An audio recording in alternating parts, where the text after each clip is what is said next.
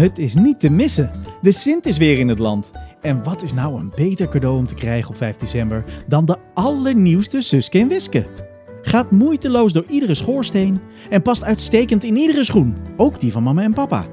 Kijk in de tekst onder deze podcast en klik op de link om de Zoevende Zusters nu te bestellen. Overigens ook een uitstekend idee voor de kerstdagen. En ook de nieuwste editie van de Chronieken van Amoras kan zo in je winkelwagentje worden gegooid, want die ligt vanaf nu in de digitale winkels. Leer meer over de broer van Lambiek, Arthur, die om onverklaarbare redenen kan vliegen. Hij is net een rendier, maar dan anders. Kortom, ideaal leesvoer voor de donkere dagen van december. Tot zover deze reclameboodschap. Laten we gaan beginnen met de podcast.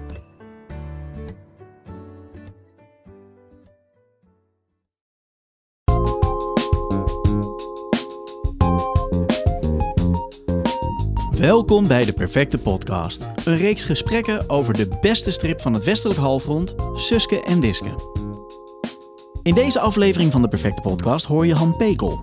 Hij is de bedenker van een van de meest iconische kindertelevisieprogramma's van de jaren 80 en 90, Wordt Vervolgd.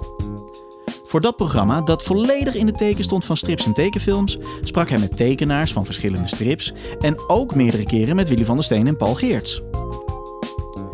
Daarnaast organiseerde hij door het hele land Wordt Vervolgd bijeenkomsten in theaters, waar leden van de Wordt Vervolgd Club in grote getalen naartoe kwamen.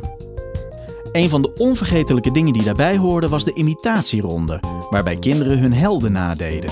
Van Donald Duck. Ik ben Claudia de Noor, ik ben 9 jaar en ik doe Donald Duck na.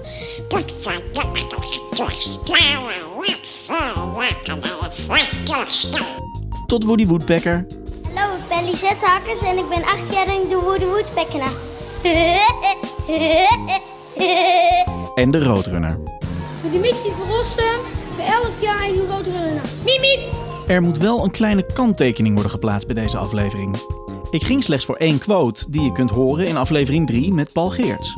Maar ik kwam met zoveel meer materiaal thuis dat ik heb besloten om er een losse aflevering van te maken. Helaas is de audio niet optimaal.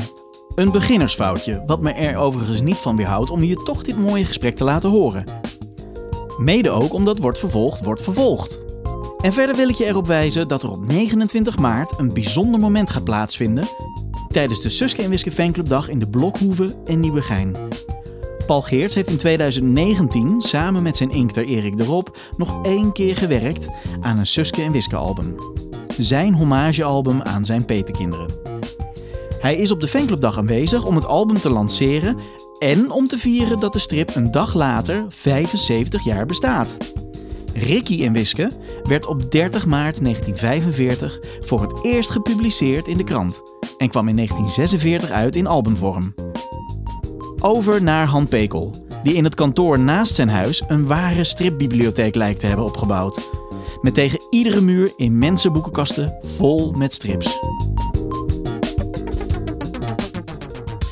Mijn naam is Han Pekel en ik heb het genoegen bij u thuis te komen door middel van de perfecte podcast.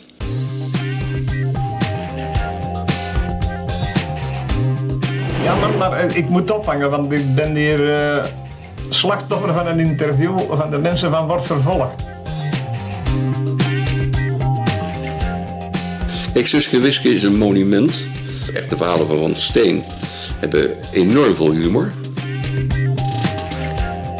Weet wel dat Mies Bouwman na de zesde uitzending me opbelde en zei: Wat doen jullie in godsnaam? Ik begrijp niet wat, hoe dat kan. Uh, in 1982, meen ik, 6 oktober 1982, uh, ging voor het eerst in de wereld een programma de lucht in, wat de titel had Wordt vervolgd. En dat was een televisiemagazine over tekenfilm en strips. Maar dat was ook in het jaar dat er uh, in de boekenverkopen in Nederland 40% van de totale boekenverkoop bestonden uit stripboeken. Stripboeken waren een hoeksteen van de, ja, wat, wat er gepubliceerd werd. Het was een belangrijk onderwerp. Als iemand als uh, uh, Jan Jans en de kinderen, als daar een nieuw boek van verscheen, dan werd het gepubliceerd in een oplage van twee, drie, eh, misschien wel 400.000 stuks. Hetzelfde was met Asterix en Obelix. Als daar een boek van uitkwam in Nederland, dan werden er wel een half miljoen exemplaren eh, van verkocht. Eh, Jan Kruis, met, die ook publiceerde dus met in de Lubelle. Ja, dat waren hoogtepunten. Het kwam één keer per jaar kwam er zo'n boek uit. Ja. En de enige uitzondering daarop was eigenlijk een verschijnsel Suske en Wiske. Wat ergens in de jaren 50 eh, in Nederland begon. En die twee keer per jaar, toen drie keer per jaar en uiteindelijk vier keer per jaar een boek, met een boek kwamen. En dat was dus ook een soort apart instituut, eh, omdat ze vier keer per jaar publiceerden. Nou, eh, dat televisieprogramma, eh, wat dus in 19, ik geloof nee, het was 1983 dat het begon. En tot 1998 onafgebroken op de buis is geweest. Twaalf jaar lang bij de AVRO. En later nog vijf jaar bij Kindernet. Eh, kort en goed, eh, dat programma liet zien hoe, hoe leuk eh, stripverhalen eigenlijk zijn. Hoe interessant die tekenaars daar ook in zijn. En dat was ook een bijzonder leuke arena. Al die tekenaars in Frankrijk en België met name. En ook in Nederland waren allemaal mensen met een verhaal. Uh, het waren vaak ook wat, wat merkwaardige mensen die eenzaam op een zolderkamertje uh, met uh, het licht uit het noorden hun tekeningen in kille eenzaamheid zaten te maken. En ontzaglijk hongerig waren naar festivals of ergens naartoe gaan, want dan waren ze onder mensen. Ja, dan kregen ze erkenning voor Ja, hun... exact. Ja. En ja, ik moet je eerlijk zeggen, ik heb een aantal dingen nooit verwacht in mijn leven. A, ik had niet verwacht dat het programma ruim 18, 19 jaar op de buis zou zijn. Ik weet wel goed dat de eerste man aan wie ik het liet zien, dat was de toenmalige directeur van de Tros, Kees ten Daas. En die vond het een leuk idee. Maar die zei, wat doe je nou na de zesde aflevering, want dan ben je door alles heen. Nou, toen viel mijn mond weer open, want ik dacht, ja, er is zoveel te zien. Het was ook een tijd dat de tekenfilm eigenlijk op de Nederlandse schermen in 83 eh, niet meer te zien waren. KRO was verstopt met het uitzenden van Tom en Jerry. En wij brachten die tekenfilms terug, maar ook tekenfilms die nog nooit te zien waren geweest, zoals Roadrunner. Nou, er zijn twee generaties opgegroeid in het nadoen van tekenfilmhelden. Donald Duck en eh Roadrunner, Miep Miep, Soef Soef, eh, Bugs Bunny en noem ze allemaal maar op.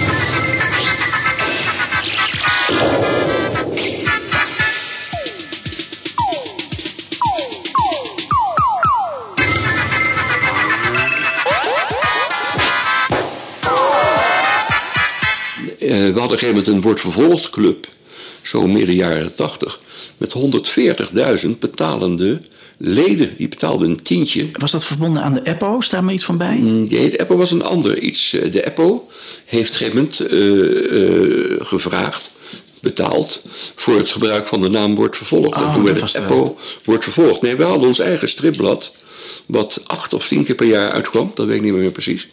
En dat heette gewoon wordt vervolgd. Zoals Apple wordt vervolgd ook een zelfstandig blad, was. Kijk, wij hebben de teruggang van de verkoop van die striptijdschriften, in ieder wat Apple, wat kunnen vertragen door de naam van wordt vervolgd aan toe te voegen. En het stripblad wat we zelf uitgaven was een onderdeel van het contact met de leden. En we hadden ook natuurlijk de Wordt Vervolgd Club met die 140.000 leden. En trokken elke zaterdag naar een stad, Gouda, Groningen, Rotterdam, eh, Maastricht.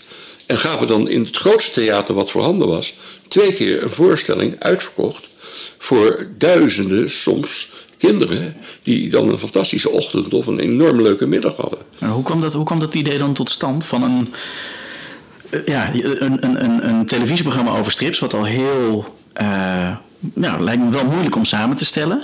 Maar om dat dan ook nog in een theatervoorstelling te Ja, gieten. dat, het is allemaal stap voor stap gegaan. Want eh, in, in het begin 82 las ik in het eh, tijdschrift voor de boekhandel dat die stripverkoop dus rond de 40% van, het totaal, van de totale boekverkoop was.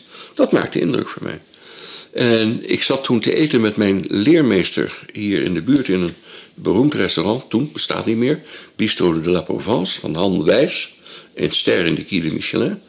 En ik zat tegen hem te vertellen dat ik eigenlijk toch verbaasd was over het feit dat die stripboeken, waar ik een groot liefhebber van mijn hele leven ben geweest, maar dat het zo'n enorm volume had op dat moment. En gelijktijdig zei ik van ja, en het is ook stom dat die tekenfilms eh, van de buis afgebleven. En verweet eigenlijk mijn, eh, mijn, mijn leermeester Warry van Kampen, die eh, lang amusementpaus van de KRO is geweest. dat dat niet meer gebeurde. Nou, toen zei hij tegen mij, dan moet je maar eens over nadenken of je daar een goed televisieprogramma over kan maken. En zo is Wordt Vervolgd eigenlijk eh, aan tafel geboren. En ik heb toen samen met mijn collega Wouter Stips, die een grote rol en een belangrijke rol in het begin heeft gespeeld in de vormgeving. Want de vormgeving was natuurlijk toch een van de elementen van succes. Het was echt een stripprogramma, ook qua vorm. En Wouter heeft zich ontwikkeld tot een uh, begenadigd, getalenteerd kunstenaar die prachtige schilderijen maakt, maar ook prachtige objecten in uh, glas van morene, wat hij helemaal zelf ontwerpt en ook bij het blazen betrokken is.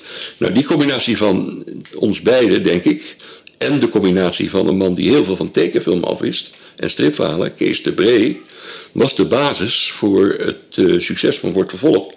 Dat ik overigens nooit zo had voorzien. Ik dacht, nou, dat doen we een jaar en dan zal het wel op zijn. De, tot mijn verbazing zijn er twee generaties Nederlanders mee opgegroeid. Ik heb in mijn leven zo'n 82 televisieformaats bedacht, die allemaal op de buis zijn gekomen. Ik heb natuurlijk veel meer bedacht, maar ook een heleboel zijn nooit gelukt of niet op de buis gekomen. Maar als Nederlanders mij kennen, dan is het bijna zonder uitzondering van op dit moment van twee projecten. En dat is in de allereerste plaats wordt vervolgd. En een tijdje niks. En dan komt het, de serie TV-monumenten, die nu al een jaar of tien, uh, zo'n tien keer per jaar wordt uitgezonden of meer. Uh, maar wordt vervolgd is het verbazingwekkend hoe lang uh, die nagalm is en wat die betekenis is geweest voor die generatie die nu tussen de 35 en de 55 is. Ja. Als je aan die mensen vraagt wat was belangrijk in je jeugd, dan is er een redelijke kans dat ze dan onder andere wordt vervolgd noemen. En de mensen die ernaar keken, dat waren zo'n tussen de 3 en de 5 miljoen kijkers elke week. 3 en de 5 miljoen? Ja, ja zeker. Immens. Uh, en dat is eigenlijk op het collectieve geheugen, uh, op het trommelvlies blijven kleven. En uh, ik maak dagelijks mee dat mensen ontroerd reageren op mijn stem. Ik moest laatst een illustere jonge collega interviewen. David Giffors, hij is onder andere de regisseur van The Passion. En die zei, ja, ik vind het natuurlijk leuk om dat te vertellen. Ik moest echt even gaan zitten toen ik jouw stem hoorde. En ik hoorde de eerste zinnen niet die je sprak. Nou, dat is natuurlijk ontzettend complimenteus. En streelt natuurlijk ook de wankelmoedige uh, zelfbesef. dat je iets hebt gemaakt wat blijkbaar mensen onthouden hebben. Een beroemd verhaal is daarin ook dat ik een jaar of twee geleden op bezoek was bij onze premier, de heer Rutte, voor een totaal andere zaak samen met twee andere mensen. En wij kwamen het kamertje binnen, het, ons, ons, ons torentje, ja, ja. zeg maar ons witte huisje.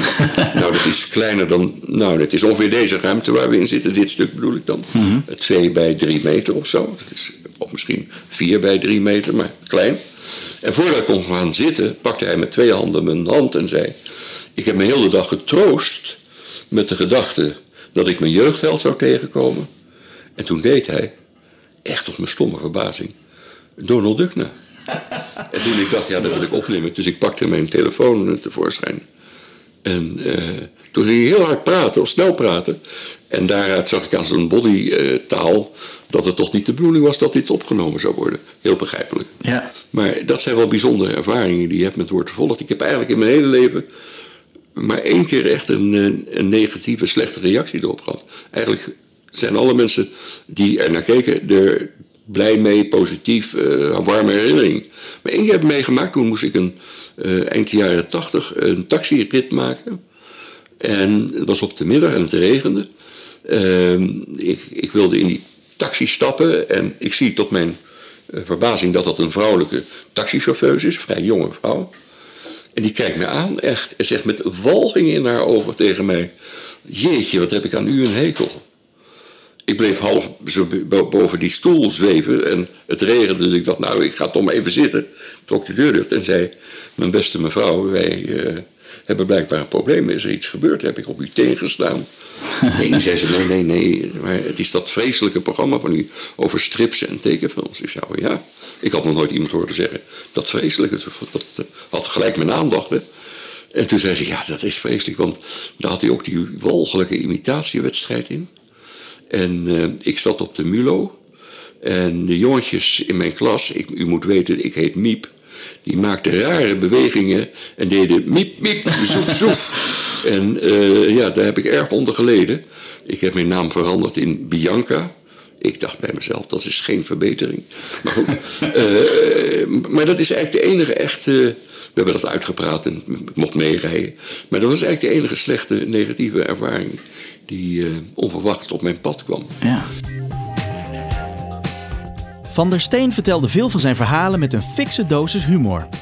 Daarvoor deed hij, net als zijn opvolgers trouwens, met enige regelmaat ook een beroep op spreekwoorden en gezegden, die dan vaak door Lambiek of soms andere karakters uit de reeks letterlijk werden verbeeld of juist verhaspeld.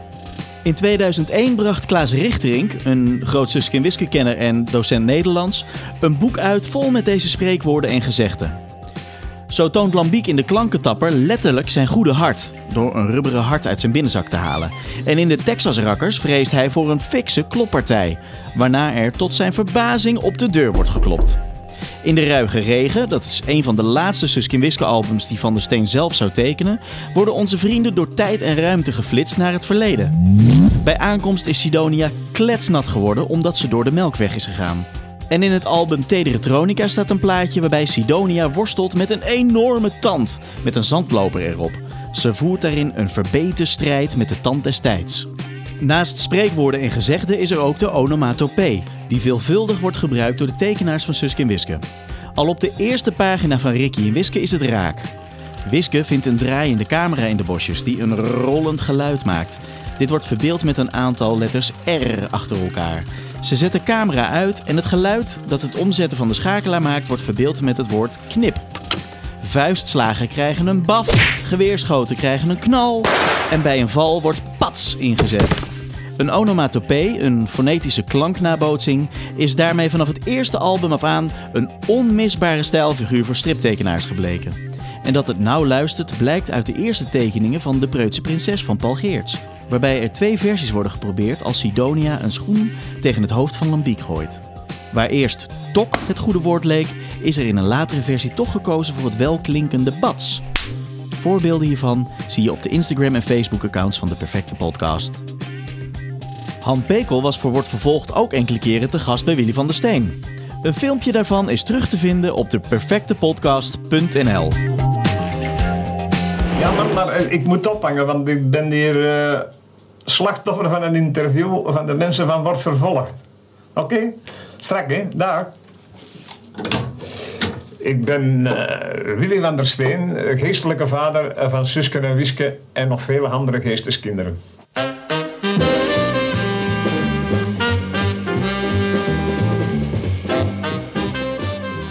Willy van der Steen hebben wij mogen interviewen.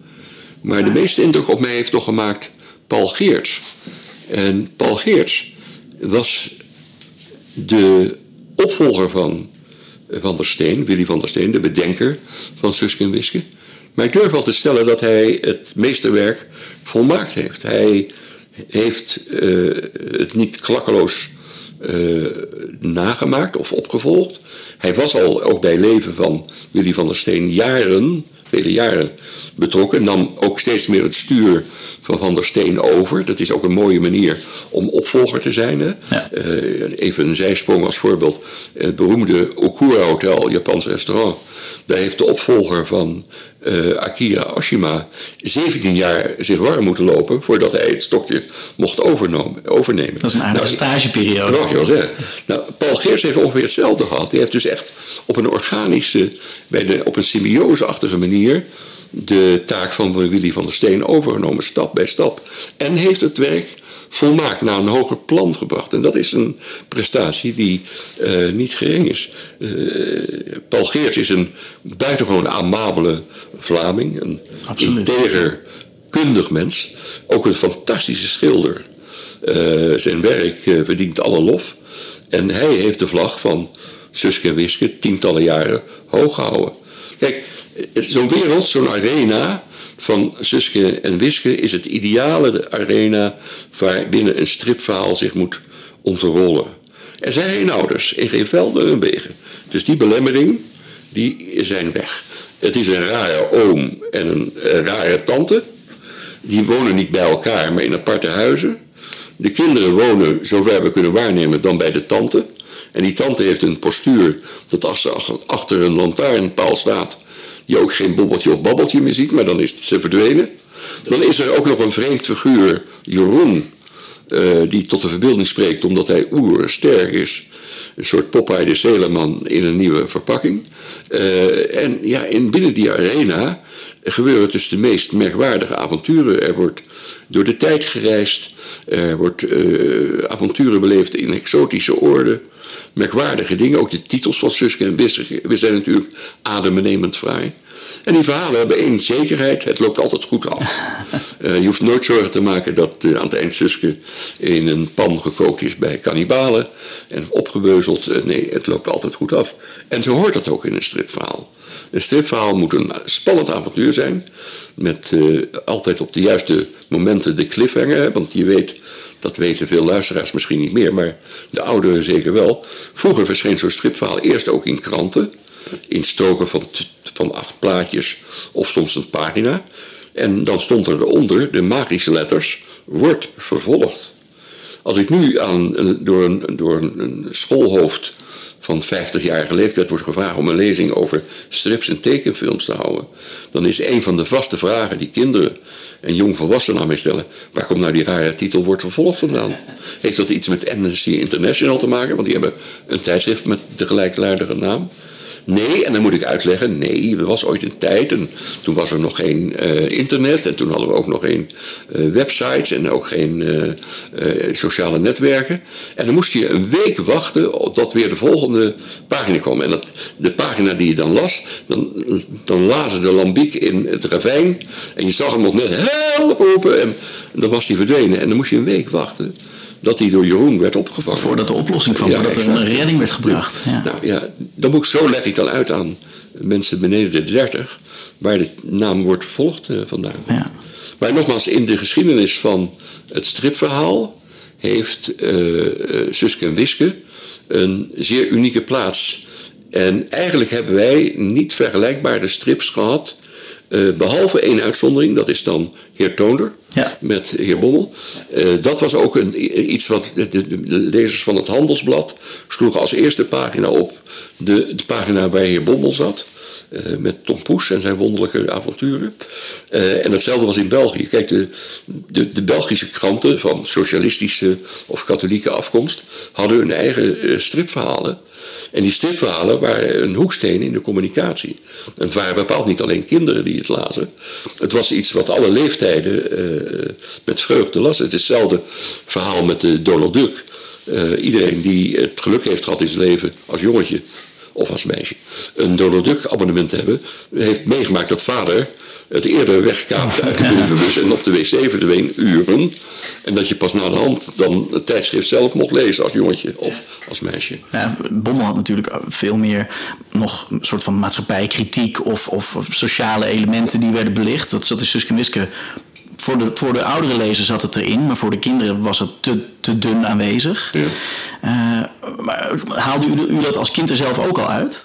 Ja, nou ja dat, kijk, toen ik uh, jong was, was in de jaren 50, waren mijn ouders redelijk arm. En ik weet nog wel dat de eerste Donald Duck werd in 52, meen ik, oktober 52 voor het eerst uitgedeeld. Als je een abonnement op de Magriet had. En ik weet wel dat ik dat in die eerste Donald Duck, ik geloof dat dat maar 32 of misschien minder pagina's was. Maar dat was een verhaal met Donald Duck als brandweerman. Ik kan je dat achterstevoren vertellen over dwars. Dat was iets fenomenaals. En ik weet dat ik van een zus, een jongere zus van mijn moeder, ik denk in 55, mijn eerste Suske en Wiske album kreeg.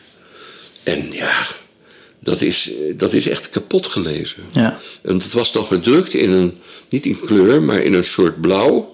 Na de hand gebruikten ze geloof ik ook nog een andere kleur erbij. ja, rood als steun. Ja, steun als, als steunkleur, heb gelijk. Maar die combinatie, dat, dat voor mij als ik dus eraan aan denk, een zeer uh, nostalgisch gevoel op. Dat ik op het balkon, op het Maternesseplein, waar wij toen woonden, uh, dan op een krukje die Suske en voor de honderdste keer zat te lezen. Want je kon het steeds weer opnieuw lezen en je zag er steeds meer opnieuw uh, andere elementen in. Kort en goed. Uh, bij mij is de liefde voor stripverhalen geboren toen ik een jaar of drie, vier was. En mijn ouders hadden in Rotterdam een abonnement op het Rotterdams Parool. Dat was een verzetskrant. Uh, zoals je ook het Amsterdams Parool had en na de hand het Parool. Nog steeds een fatsoenlijke krant.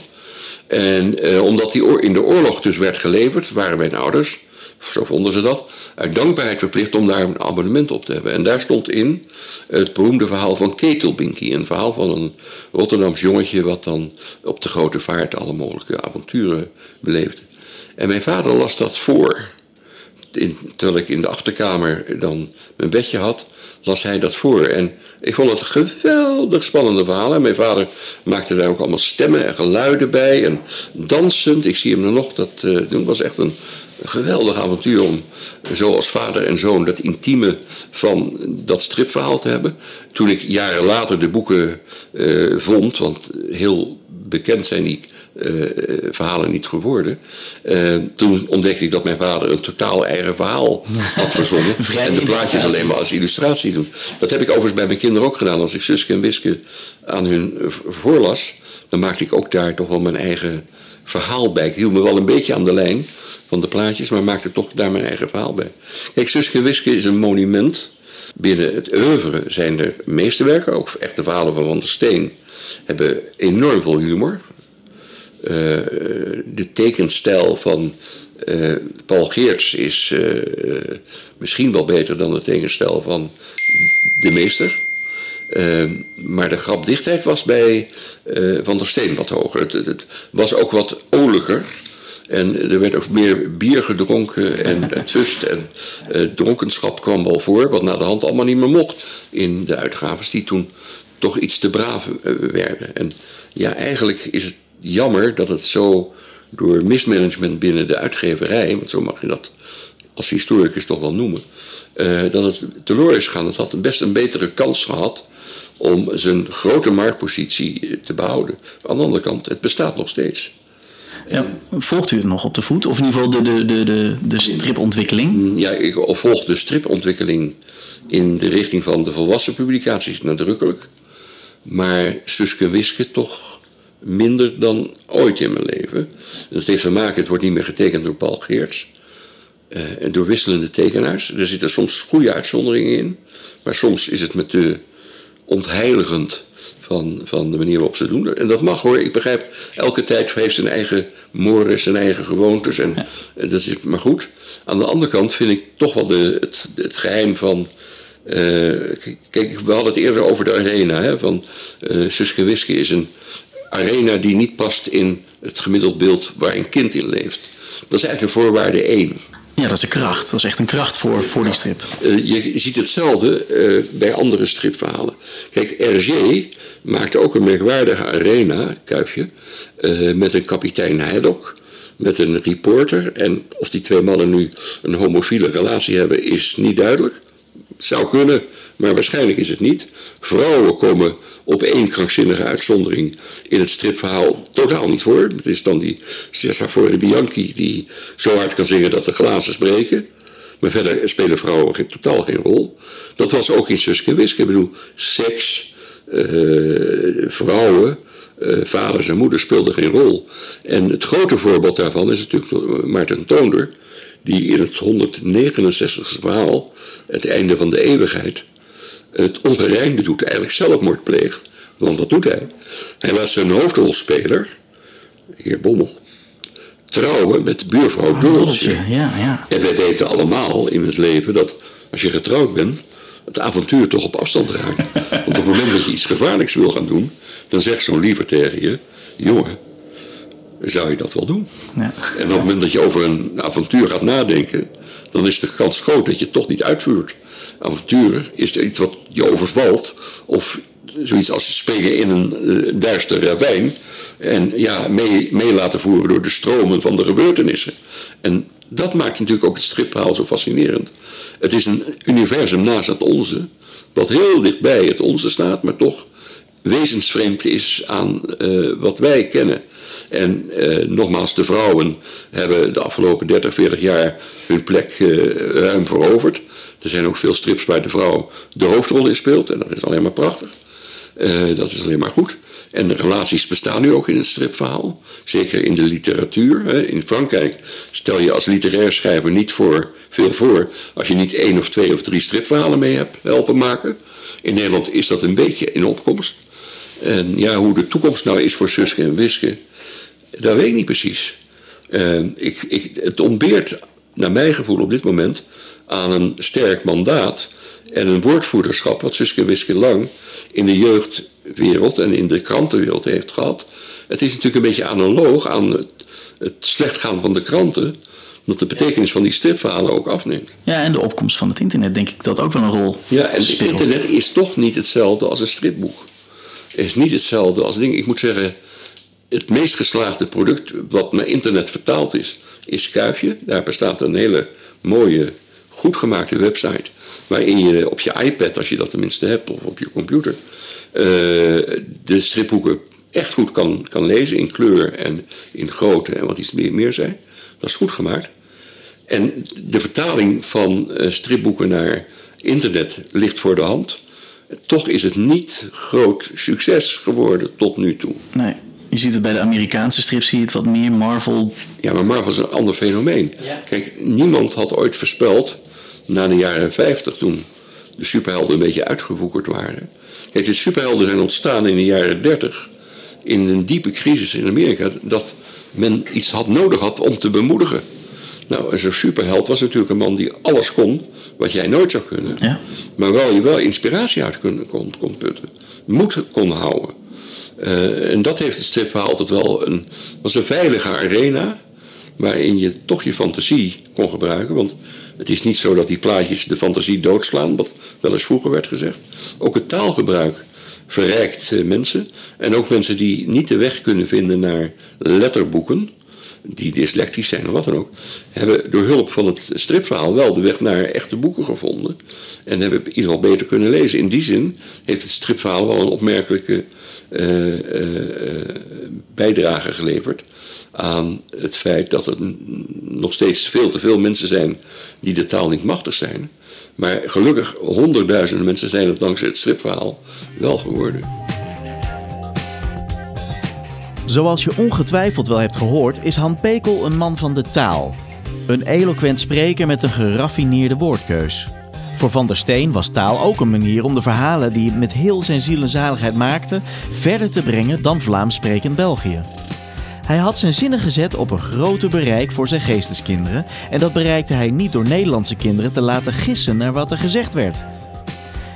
De strip werd vanaf 1953 in het Vlaams en in het Nederlands uitgegeven maar in twee verschillende reeksen. De eerste jaren nog niet in kleur, maar vanaf 1959 werd de twee kleurenreeks uitgegeven, zowel in het Vlaams als in het Nederlands. Boekjes gedrukt in de kleuren oranje, grijs, wit en zwart. Vanaf het album De Nerveuze Nerviërs uit 1964 worden de reeksen samengevoegd tot één Nederlandstalige strip. Tante Sidonia benoemt het ook op de eerste pagina van het album. Lambiek van nu af aan spreken wij beschaafd Nederlands. En daarom wil ik voortaan Sidonia heten. Die reeks loopt door tot en met de Dulle Griet in 1966. Pas in 1967 wordt de befaamde Rode Reeks in het leven geroepen. Maar in plaats van de telling opnieuw te starten, wordt er gewoon doorgenummerd. Vandaar ook dat het eerste album in de Rode Reeks, De Poenschepper, begint met nummer 67. Inmiddels zijn we 50 jaar verder en nummer 350 al voorbij. Maar daarover later meer. Mijn persoonlijk meest bijzondere herinnering aan Suske en Wiske is het momentum dat ik door een journalist werd gebeld. En mij werd gezegd: uh, Weet jij dat je in Suske en Wiske een rol had? Nou had ik ooit een jaar of twee daarvoor in een moment van olijkheid geloof ik zelf, tegen Paul Geerts gezegd. Nou, het lijkt me het absolute einde als je een bijrol mag spelen in Suske en Wiske. En hij had ooit wel eens foto's opgevraagd, maar verder wist ik van niks. En tot mijn grote verrassing in de postruiter, als ik het goed zeg. De kleine postruiter. De kleine postruiter. Ja. Uh, mocht ik een aantal keren. Ik heb hem hierbij. Ja, ik heb hem. Oh, je heeft hem. Ja, uh, ja nee, zoiets. Te, je begrijpt dat nee, is. dat, dat, ja. Uh, ja, dat je, toen bleek ik daar toch een klein maar niet onbelangrijk bijrolletje te hebben. En in de fysionomie van mijn lijf en zijn uit die tijd zie je mij dan in Venetië van drie, vierhonderd jaar geleden Ja. eh, een figurantenrol spelen. En er zijn grote mensen van grote faam die daar stingend jaloers op zijn. Grote, en ik weet wel dat een jaar of tien geleden, denk ik, door eh, de enorm sterke Suske en Wiske fanclub die er in Nederland bestaat, dat is een fenomeen apart. Ja. Ik denk dat er geen vergelijkbare, in volume ook niet, grote clubs zijn die zo hun held adoreren, of hun helden adoreren, als de fans van Suske en Wiske. Ik heb de eer gehad om eens een keer op een uitreiking van een bijzonder boek, wat ging over bekende bijrollen in Ja. Suske en Wiske. Ik heb het dus niet over de commerciële boeken, want daar spelen heel veel mensen altijd een hoofdrol of een bijrol in. Maar in de normale, toegankelijke, normaal verkochte verhalen is dat nog steeds voor mij een glorieus moment. Ja, dat is absoluut. Er zijn een, een aantal karakters geweest, mensen van de studio, die ergens op de achtergrond, maar zo prominent als u, in dat boek wordt, wordt voorgesteld. Dat is, dat is zelden tot nooit voorgekomen. Klopt. Ja, Een grootse eer. ja, ja. En ik, we zitten nu naast de, de enorme boekenwand. En eh, u zei dat u nog enorm veel meer eh, albums eh, her en der heeft staan in, in- in, dozen. Wat was voor u de strip uit uw jeugd? Was het Suske en Wiske of had u ook een... Suske Wiske, zeker. Tom Poes. Franquin met zijn Guus Vlater, maar dat was iets van later datum, denk ik. Eh, ik vond, u, ik vond eh, Alex in die tijd ook eh, Oh ja. ongelooflijk spannend, de Romeinse tijd. Ook die tekeningen vond ik, heb ik echt uren naar zitten kijken. Uh, Blake in Mortimer was ook voor mij echt, eh, ja, science fiction en Ja. geweldig. Ja, het avontuur, humor en gezelligheid. En gezelligheid was vo- voornamelijk Suske en Wiske. Ja. En de, de, eh, u bent, u bent met, eh, wordt vervolgd wel eens bij de studio geweest. En ik, daar staat het een en ander nog van eh, op, op YouTube, is, is daarover terug te vinden. Ook, ik denk uit het eerste seizoen van Wordt Vervolgd, een ontmoeting of een gesprek met Van der Steen en. Paul Geerts. Ja. En het leek wel alsof Van der Steen eh, Paul Geerts daar introduceerde. Ja, dat ook. Was dat een bewuste keuze? Ja, ik denk het wel, want kijk, hij gaf duidelijk aan. Eh, ze kwamen gewoon met z'n tweeën. Eh, het was geloof ik opgenomen in Zeeland, als ik me goed herinner, maar dat weet ik niet meer zeker. Er was iets. En Het was- Delta-duel misschien, rondom, rondom het Delta-duel misschien? Ja, dat zou best speelde in die periode. was. Ja, je hebt gelijk. Stormvloedkering. Ja. En ehm, ze kwamen samen. En het was toen nog niet zo bekend dat er, ik neem ook aan dat Paul Geert zijn naam toen ook nog niet in de boeken stond. Nee, klopt. Dat hij voor het, als, als kroonprins in dat interview eigenlijk voor het eerst gelanceerd werd. Vergeet ook niet de status van Van der Steen en een aantal van zijn collega's.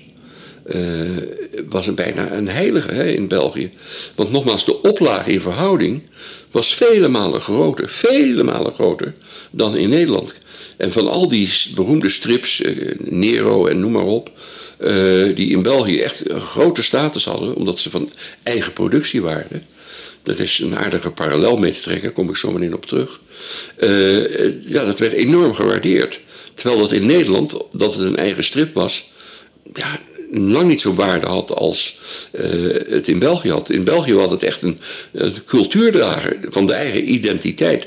Ook wel misschien ook de taalstrijd die eh, tussen in België natuurlijk diepe eh, groeven heeft getrokken, speelde daar misschien ook een beetje mee. Want je had de Franstalige strips en je had een Payot met zijn verhalen, de Smurven bijvoorbeeld. Ja, dat was dan Walloons. En Suske Wiske en Nero en anderen, die waren echt puur Vlaams en die werden op handen gedragen. Je ziet hetzelfde momenteel in de Belgische, zeg maar, Vlaamse media-industrie. Die bloeit als nooit tevoren, veel meer dan in Nederland. Dat is ook in, volledig in Vlaamse handen, voor het allergrootste deel. En de producten die gemaakt worden, van de 100 programma's, zijn er 98 formats van Vlaamse bodem.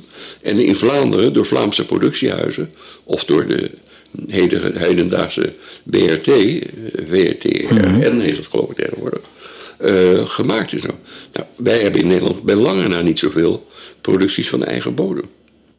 Ja, de, de- nou, de, de, wordt vervolgd was natuurlijk was echt groot in, in, in, in, in, Nederland, maar was, werd het ook door, door de Vlamingen en door de Ja. Belgische kijkers. Dus, eh, eh, eh, er was een van de indrukwekkende gebeurtenissen die me altijd zijn bijgebleven, is dat ik denk eind jaren negentig ik voor een organisatie die CEO's of CF, CFO's van grote aan de beurs genoteerde ondernemingen, die moeten elk jaar bijleren, punten halen. En dan hebben ze er een programma omheen. En had iemand bedacht dat het leuk zou zijn als ik als zogenaamd als stripdirecteur een viertal lezingen zou houden of eh, over wordt vervolgd in een stripverhaal in het beroemde eh, in Brussel bestaande stripmuseum. En eh, dan stond ik aan de deur in een soort uniform van directeur. En dan mm, waren dan 80, 90 mensen. En die eh, heet ik persoonlijk dan welkom. Dan was er een maaltijd en dan een rondleiding. En dan ging ik een verhaal vertellen. En je hebt in Brussel nooit, nooit Vlaams sprekende taxichauffeurs. Eh, komt, komt gewoon niet voor. Je hebt altijd mensen uit Marokko of Algerije of uit Frankrijk of Frans sprekend. Maar tot, mijn verwijzing had ik toen, toen ik uit mijn hotel wegreed om naar de derde bijeenkomst te gaan, een, een, een, een, een Vlaams sprekende chauffeur. En die stelde mij, toen was het programma al, dacht ik niet meer op de buis, de vraag van, alleen zullen, je bent, gaat toch vroeger toch een baard op een televisie? Ah, ja. En inderdaad, de eerste twee jaar dat ik het programma presenteerde, had ik een baard. En eh, toen verloor ik een weddenschap met mijn echtgenote, die een hekel had aan mijn baard. En toen ging die baard eraf en die is er nooit meer aangekomen. Maar dat twintig jaar later een mij onbekende meneer in België vraagt van... u had er vroeger een baard. Dan moet je weten dat ik na twee jaar die baard dus door die weddenschap af heb moeten scheren. En ik kwam op mijn kantoor waar toen een mannetje of zestig werkte. En niemand heeft een opmerking gemaakt, of niemand heeft geconstateerd dat die baard al was. Ik heb nooit een reactie gehad vanuit het publiek van Han, waarom is je baard verdwenen? maar twintig jaar later dan is een ding. Nee, er werd heel stevig vanuit België naar het programma gekeken. Wat weinig mensen weten, is dat het programma ook vijf jaar een zeer groot succes in België, in, eh, sorry, in Duitsland is geweest. Oh, waar door een Duitse collega met die krinks, met allure werd gepresenteerd. Het programma heette daar Comics. En haalde daar ook, kijk dichtheden, van 7 miljoen kijkers op zaterdagochtend. Enorm. En er werd door RTL gebeld. Want dat waren echt eh, dat waren cijfers waar ze blij mee waren. Maar daar hebben we het ook vijf jaar. Maar het is ook uitgezonden in Italië. Het heeft in China een reeks gehad. Ik bedoel, eh, het, is, eh, het was natuurlijk wel een product wat veel mensen aansprak. Omdat het, en het rare is, ik ben nog nooit een soortgelijk programma tegengekomen. Ik weet wel dat er tenminste 50 mensen zijn geweest nadat wij gestopt zijn. Die zich allemaal bij de eh, omroepdirecteuren in het bestel en daarbuiten hebben gemeld. En wat ik daarvan terug heb gehoord, was altijd de reden van de directeur om dat niet te doen. Die zei, ja, dat is, wordt, wordt vervolgd. En dat is zo'n eigen geluid, daar moet je van afblijven. Ja, terwijl, zou het, zou het in deze tijd nog kunnen bestaan, denkt u? Oh ja, zeker. En misschien komt het ook wel terug. Als we het even onder ons houden. Als de mensen die naar hier naar luisteren dat niet willen doorvertellen. Maar er zijn vergevorderde plannen om het eh, terug te komen. Maar dan niet meer als kinderprogramma. Maar echt als programma voor volwassenen. En dan zal veel meer dan het stripverhaal de wereld van de animatie centraal staan. Want dat is een bruisende wereld geworden. Waar jaarlijks zo'n 60 miljard in wordt geïnvesteerd en omgezet. Er gaat bijna geen week voorbij of er verschijnt niet een grote film waarin de animatie een hoofdrol speelt. Eh, Als je kijkt naar de film die onlangs uitgekomen, Aquaman, er zitten natuurlijk hele scènes die met blauwe wanden gemaakt zijn, maar dat is allemaal geanimeerd. Maar er zitten ook hele stukken in, met, met, die, met die beesten die je er allemaal in ziet, ja, die bestaan natuurlijk niet echt. Nee. Ze zitten op een blauwe doek. En dat, de beest wat eronder zit is getekend. Nou ja, eh, eh, je, ook echt de grote, volledig geanimeerde films die momenteel uitkomen, zijn fantastisch. En die, de remake van Jungle Dumbo. Of, ja, precies. eh, met die Ja. olifant. Ja. Ja. die olifant is echt niet, bestaat echt niet meer. nou, dat is natuurlijk een hele mooie arena om een spannende televisieprogramma te maken. Waar je natuurlijk gaat praten over de makers en wie ze waren, wat ze, hun betekenis was. Waar het stripboek niet in wordt vermeden, maar vooral aan bod komt als het eh, tot een film of tot een animatie heeft geleid. Ja. Eh, voorbeeld is natuurlijk dat Disney heel groot en machtig is. Naast hun eigen belangrijke productielijn hebben ze natuurlijk Marvel onder hun hoede. Maar ook Pixar. En daarmee zijn ze op dit moment ver weg de grootste. Maar als je in de wereld kijkt, met name naar China, maar ook naar Canada of naar Japan, zie je daar ook bruisend groeiende animatie-industrieën. En ook in Europa worden mooie animatiefilms gemaakt. Ja. Denk maar aan die film die uit Polen kwam, met over Van Gogh. Het verhaal was niet zo sterk, maar de eh, animatie was adembenemend, moet ik zeggen. Prachtig gemaakt. Ja. Dus dat, dat zou wel eens een keer een programma kunnen zijn, wat misschien in de loop van volgend jaar eh, terugkomt. Onder de naam wordt vervolgd. Dat is geweldig. Dat is toch het voortzetten van een, van een, eh, eh, Ja, een, prachtig instituut. Wat het, Jouw woorden. dat zijn mijn woorden, maar ik neem aan dat dat beaamd kan worden. Ja, ik, bedoel, ik ben onbescheiden genoeg om eh, ruimhartig te zeggen. Daar heb je helemaal gelijk in. Ja. Eh, de opbouw van wordt vervolgd. Eventjes zoals het, zoals het vroeger dan eh, eh, was. De, de, de- het, het stripnieuws kwam, kwam aan bod. De, de nieuwe uitgaves en de nieuwe verhalen die gelanceerd werden. Ehm, en ook eigenlijk best wel de oudere eh, cartoons. Eh, Droopy, de, een beetje de Tex Avery, eh, Metro Goldwyn Mayer. Dat vonden wij eigenlijk de leukste. Ja. En mijn compaan, toenmalige compaan Kees de Bree, was ook een meester in de kennis. Die had er heel veel kennis over. En dus wij vonden altijd... Kijk, heel veel van die tekenfilms waren nog nooit in Nederland op de televisie geweest. Wij maakten gelijktijdig onze eigen concurrent... Het programma bij de NCV, Dit is Disney. Waar we dus uit de schatkamer van Disney mochten werken. Een beetje, een beetje dezelfde methode. Eh, Als je naar die twee programma's nu achteraf kijkt, zie je heel duidelijk dat het uit dezelfde keuken komt. nou, wat grappig, nooit gerealiseerd. En dat was natuurlijk heel leuk. We hebben jarenlang waren we onze eigen competitor. Want ook eh, Dit is Disney scoorde miljoenen kijkers.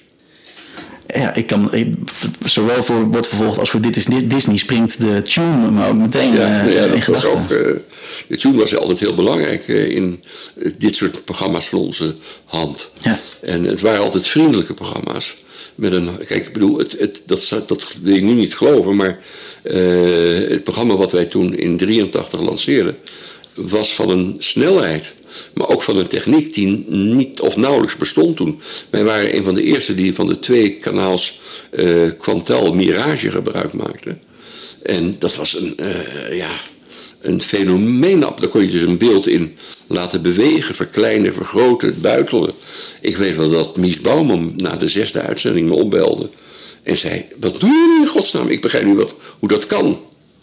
Maar dat was allemaal nog eh, analoog, nog ineens digitaal. Nee.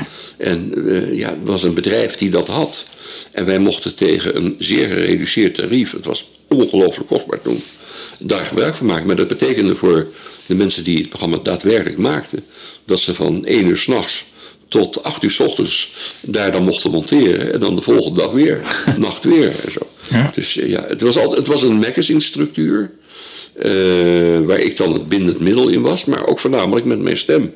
En dat zal in het nieuwe programma eh, op een hele andere manier gebeuren. Want daar ben ik wel de presentator, maar daar zal een, eh, die naam mag ik nog niet onthullen, maar een zeer bekende mevrouw co-presentatrice worden. En ik zelf ben vooral te zien als tekenfilmfiguurtje. Dus er wordt een animatie, of er is een animatie van mij gemaakt. Bijvoorbeeld, je ziet mij als Batman op een dak van een flatgebouw staan. En dan zeg ik, hallo allemaal, weet je, zoals Batman dat zou doen. Dan slaat de bliksem achter mij in en ik lazer naar voren. en stuiterend op mijn buik van dakspits naar dakspits val ik uiteindelijk te pletteren in het asfalt. Ik heb zo'n afdruk van mij. En dan zie je mij met moeite naar boven klauteren. En dan de bekende zin zeggen. En dan gaan we nu naar een leuke tekenfilm kijken. Nou, dus dat soort grappen vind ik dus geweldig leuk. En eh, wat er nu gemaakt is, er is een eh, proefprogramma gemaakt. Ja, dat belooft toch wel veel. eh, ja, dat, dat zou leuk zijn als het allemaal gaat lukken. Inmiddels is het heugelijke nieuws eruit en is bekend dat Omroep Max in de loop van 2020 met nieuwe afleveringen van Wordt Vervolgd komt. Zoals Han al zei, is Paul Geerts naast tekenaar een begenadigd schilder. En ook Willy van der Steen had een zwak voor de schilderkunst. Ze volgden allebei met een tussentijd van 25 jaar de Academie voor de Schone Kunsten in Antwerpen, waar ze het penseel leerden hanteren. En beide schilderden in hun vrije tijd vaak mooie taferelen die niets met de strip te maken hadden. Ook in hun tekenwerk is de schilderkunst veelvuldig voorgekomen. Van der Steen had een zwak voor schilders en met name Pieter Breugel den Oude had een plek in zijn hart veroverd.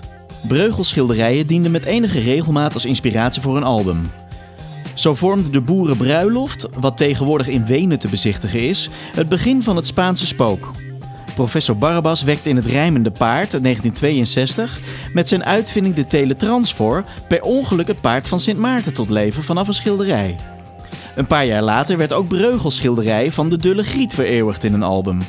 De teletransfor werd dit keer weer ingezet om te achterhalen wat de mens aanzet tot het voeren van oorlogen. Helaas wordt hierbij de vrede hoofdfiguur van het schilderij, dat in Antwerpen in het museum Meijer van den Berg hangt, op vrije voeten gelaten, met alle gevolgen van dien. Paul Geerts vereeuwigde met een iconisch album uit het Rubensjaar 1977 de Antwerpse barokschilder Peter Paul Rubens. Dat deed hij in het album De Raap van Rubens. Lambiek treedt aan als leerling van de grootmeester en mag in diens atelier samen met drie andere leerlingen de fijne kneepjes van het vak leren. Een leuk weetje, Geert stekende zijn toenmalige zwager na als de schilder Jordaans. In 1990 wordt de dood van Vincent van Gogh 100 jaar daarvoor herdacht. Een mooie aanleiding om in de geschiedenis van deze befaamde schilder te duiken en dat doet Geerts dan ook in de kleurenkladder. Ook het huidige team maakt voor hun verhalen graag gebruik van inspirerende schilders. Zo werd de Amsterdamse grootmeester Rembrandt ingezet in de Nachtwachtbrigade, wekt Barabbas met de teletrans voor Mona Lisa tot leven in het Mona-mysterie en verscheen in februari van dit jaar het album De Verloren van Eyck rondom de Gentse schilder van het wereldberoemde veeluik Het Lam Gods. Suske Wiske en Wordt Vervolgd hebben altijd een meer dan voortreffelijke relatie gehad. Ja. Dus dat, dat is eh, wel, wel een reden als je begrijpt. Ja, ja. En eh, was, er, was er ook een, eh, een wisselwerking vanuit de studio bijvoorbeeld? Eh, Konden zij een beroep doen op wordt vervolgd op het moment dat zij. Nee, want dat zou de journalistieke onafhankelijkheid hebben aangetast. En daar hebben we altijd zeer voor gewaakt. Ja. We wilden ook niet gesponsord worden door uitgevers. We hebben ook nooit boeken gratis gekregen. Behalve dan voor wedstrijden. Ik bedoel, we kochten de boeken gewoon in de winkels die we wilden bespreken en wat iets meer zijn. Ja. Natuurlijk hadden wij wel sponsors, maar die zaten op hele andere terreinen, als je begrijpt wat ik bedoel. Ik vond in het stripverhaal moesten wij wel onafhankelijk zijn. Als wij zeiden, want dat zeiden we ook wel eens, keer, wel de strip top, de top 10 geloof ik. Dan werden wel eens ook boeken ingekraakt die we niet goed vonden. Nou, dat, dat, dat maakt de geloofwaardigheid van je programma. eh, is dat ongelooflijk essentieel en belangrijk. Dat je daar integer mee omgaat en ook integer je werk doet. Dus een wisselwerking van eh, wil je dit fonds doen? Maar het was wel zo dat als je maar kon kiezen, dat moet ik ook wel eerlijkheidshalve toegeven, tussen drie onderwerpen en daar zat Suske Wiske. Nou, dan kozen we wel altijd wel voor Suske Wiske. Maar vanwege de autonome grote status, want een populair stripverhaal roept natuurlijk veel kijkers op. En als je dat regelmatig doet, is dat een van de redenen waarom mensen naar je programma kijken. Want denken, wie zou die nou hebben? Ja. Ja, maar bijvoorbeeld een reeks als Robert en Bertram, wat uit dezelfde studio kwam. Daar hebben we nauwelijks aandacht aan besteed. Nee. Zelfs misschien één keer of zo. Ja. Ook niet aan die ridder, de rode ridder geloof ik dat die heet. Ja. Daar hebben we ook, daar hebben we ook nooit, het ging echt om Suske Wiske. Ja, ja. De Rolls Royce. Ja, dat, dat, was het. Dat, ja. Ehm, de, de, de, de toekomst van de strip. Ehm, er is, is, het aanbod is vergroot. Ik heb zelf kinderen van vijf en acht Ja. eh, op het moment. En die, eh, eh, door een fanatieke striplezende vader gaan zij makkelijk mee in het lezen van albums. Dat helpt enorm. Ehm, maar er zijn legio ouders die ook een, een iPad geven. En, Nou ja, ik vind de toekomst van het stripverhaal vrij zorgelijk. Want het zijn voornamelijk. Er zijn te weinig jonge striptekenaars die zich met oeuvre bezighouden. In ieder geval in Nederland is dat jammer. In België is dat aanzienlijk meer, Frankrijk ook. Ehm, als vorm voor volwassenen zal het altijd wel een, een, een toekomst blijven behouden. Maar ik denk dat de nieuwe communicatiemethodes, eh, via je spelcomputer of via je telefoon, dat die het voor de jonge mensen ruim winnen. Ik bedoel, al die games die er zijn, ja, zijn ook vormen van stripverhalen eigenlijk. Maar ja, dat is driedimensionaal bijna. Dus ik bedoel, dat is zoveel sterker dan een plaatje getekend in 2D. Dus ik ben niet zo optimistisch over de toekomst van het stripverhaal. Aan de andere kant denk ik, kan je ook zeggen, ja, het gaat om de content. En er zullen misschien vormen zijn dat het interactiever wordt. eh, dat je meer dingen kan doen. Dat, dat je dus, laten we zeggen, op internet het leest, maar dat je het verhaal mee kan sturen. Door opmerkingen te maken of dingen toe te voegen. Keuzes in een links rechts. lijn, dan krijg je een nieuwe vorm van communicatie. En ik zie daar ontwikkelingen in die mij doen geloven dat over een aantal jaren, niet zo ver weg, eh, die vorm van stripverhaal zal bestaan. En dan zullen de mensen dus echt eh, daar eh, eh, nieuwe communicatievormen vinden. Dus die toekomst hebben we wel. Nee, bloeiend is de tekenfilm, zoals ik al eerder zei. Maar het stripverhaal heeft een redelijk eh, marginaal bestaan op. Ja. Eh, als ik u zo hoor, dan, dan, dan eh, zit er geen man tegenover me die achter de begonia's Nee. eh, zijn tijd uitzit. U bent nog erg actief. Waar, waar, waar bent u zo al mee Ja, zeggen, belangrijk is mijn televisiewerk. Ik maak al sinds een jaar of 10, 11 inmiddels een serie die gebaseerd is op het feit dat ik in de tijd de founding father ben van het Nederlands Instituut voor Beeld en Geluid. En ook wel een taak op me heeft, heb genomen als chroniqueur van de geschiedenis van de media. Dus ik eh, vind het belangrijk dat de verhalen van mensen die achter de camera stonden, of opzij, of decor maakten, of de script schreven, dat die ook aan hun geschiedenis ook bewaard blijft. Maar ook die van de makers, van de presentatoren, de eh, mensen op in de eerste linie. Eh, daardoor is een serie televisieprogramma's ontstaan, die heet TV Monument. Er zijn er zo'n 130 nu inmiddels van gemaakt. Een het moment van opname, kort na Pasen, was een programma over de geschiedenis van de Passion te zien. Eh, op 4 mei aanstaande is er een programma met Ad van Liem te zien over eh, zijn rol bij andere tijden, waar hij de vader van is. Maar ook zijn rol als boekenschrijver van oorlogsverhalen en oorlogsgebeurtenissen. En eh, binnenkort zal er een programma zijn met Alex Klaassen, de cabaretier. En zo maak ik van dat soort onderwerpen eh, eh, televisieprogramma's waar gelukkig in verhouding vrij veel mensen naar kijken. Het komt voor, als het programma op een goede plaats staat, dat het, laten we zeggen, in de eerste, eerste keer een miljoen kijkers trekt. En bij herhaling nog eens een keer 600.000 erbij. Het is niet elke uitzending zo hoog. Eh, het hangt heel sterk van het moment van de uitzending na. Maar programma's als met Richard Groenendijk, hebben toch 1,7 miljoen mensen naar gekeken. Ja, dat is enorm. Of een programma over Floortje Dessing. Bij elkaar, met alle herhalingen, zo'n 3 miljoen. Tineke Schouten, 2 miljoen. Nou, dat zijn in mijn vak natuurlijk toch wel aantallen die, eh, ja, waar je blij mee bent als je ze mag behalen. Ja, absoluut. Ja. Ik denk dat we er zijn. Ik denk het ook. Ik vind het een heel mooi... eh mooi... Ik heb het graag gedaan voor je. Nou, fijn. Dat is, eh, Bewondering altijd voor mensen zoals jij, die niet bij de pakken neer gaan zitten. En de mouwen oprollen en zeggen: Ik ga iets doen wat ik leuk vind. Dat. Tot zover Han Pekel. Zoals gezegd, iets wat overstuur qua audio, maar volgens mij mocht dat de pret niet drukken. In de volgende aflevering, waarbij radio-dj Sander Lantinga zijn passie voor strips kan etaleren, zit het sowieso met de audio wel snor. Bedankt voor het luisteren en vergeet niet om de perfecte podcast ook te volgen op Instagram, Twitter en Facebook. En wil je een bijdrage leveren, dan kan je natuurlijk altijd op de website of op Patreon kijken hoe je een wilde weldoener kunt worden. Als afsluiter nog het volgende. Bij genoeg animo wil ik later dit jaar een Suske en Kwiske organiseren. Een pubquiz over onze Vlaamse vrienden. Lijkt het je leuk om daaraan mee te doen? Meld je dan aan op deperfectepodcast.nl.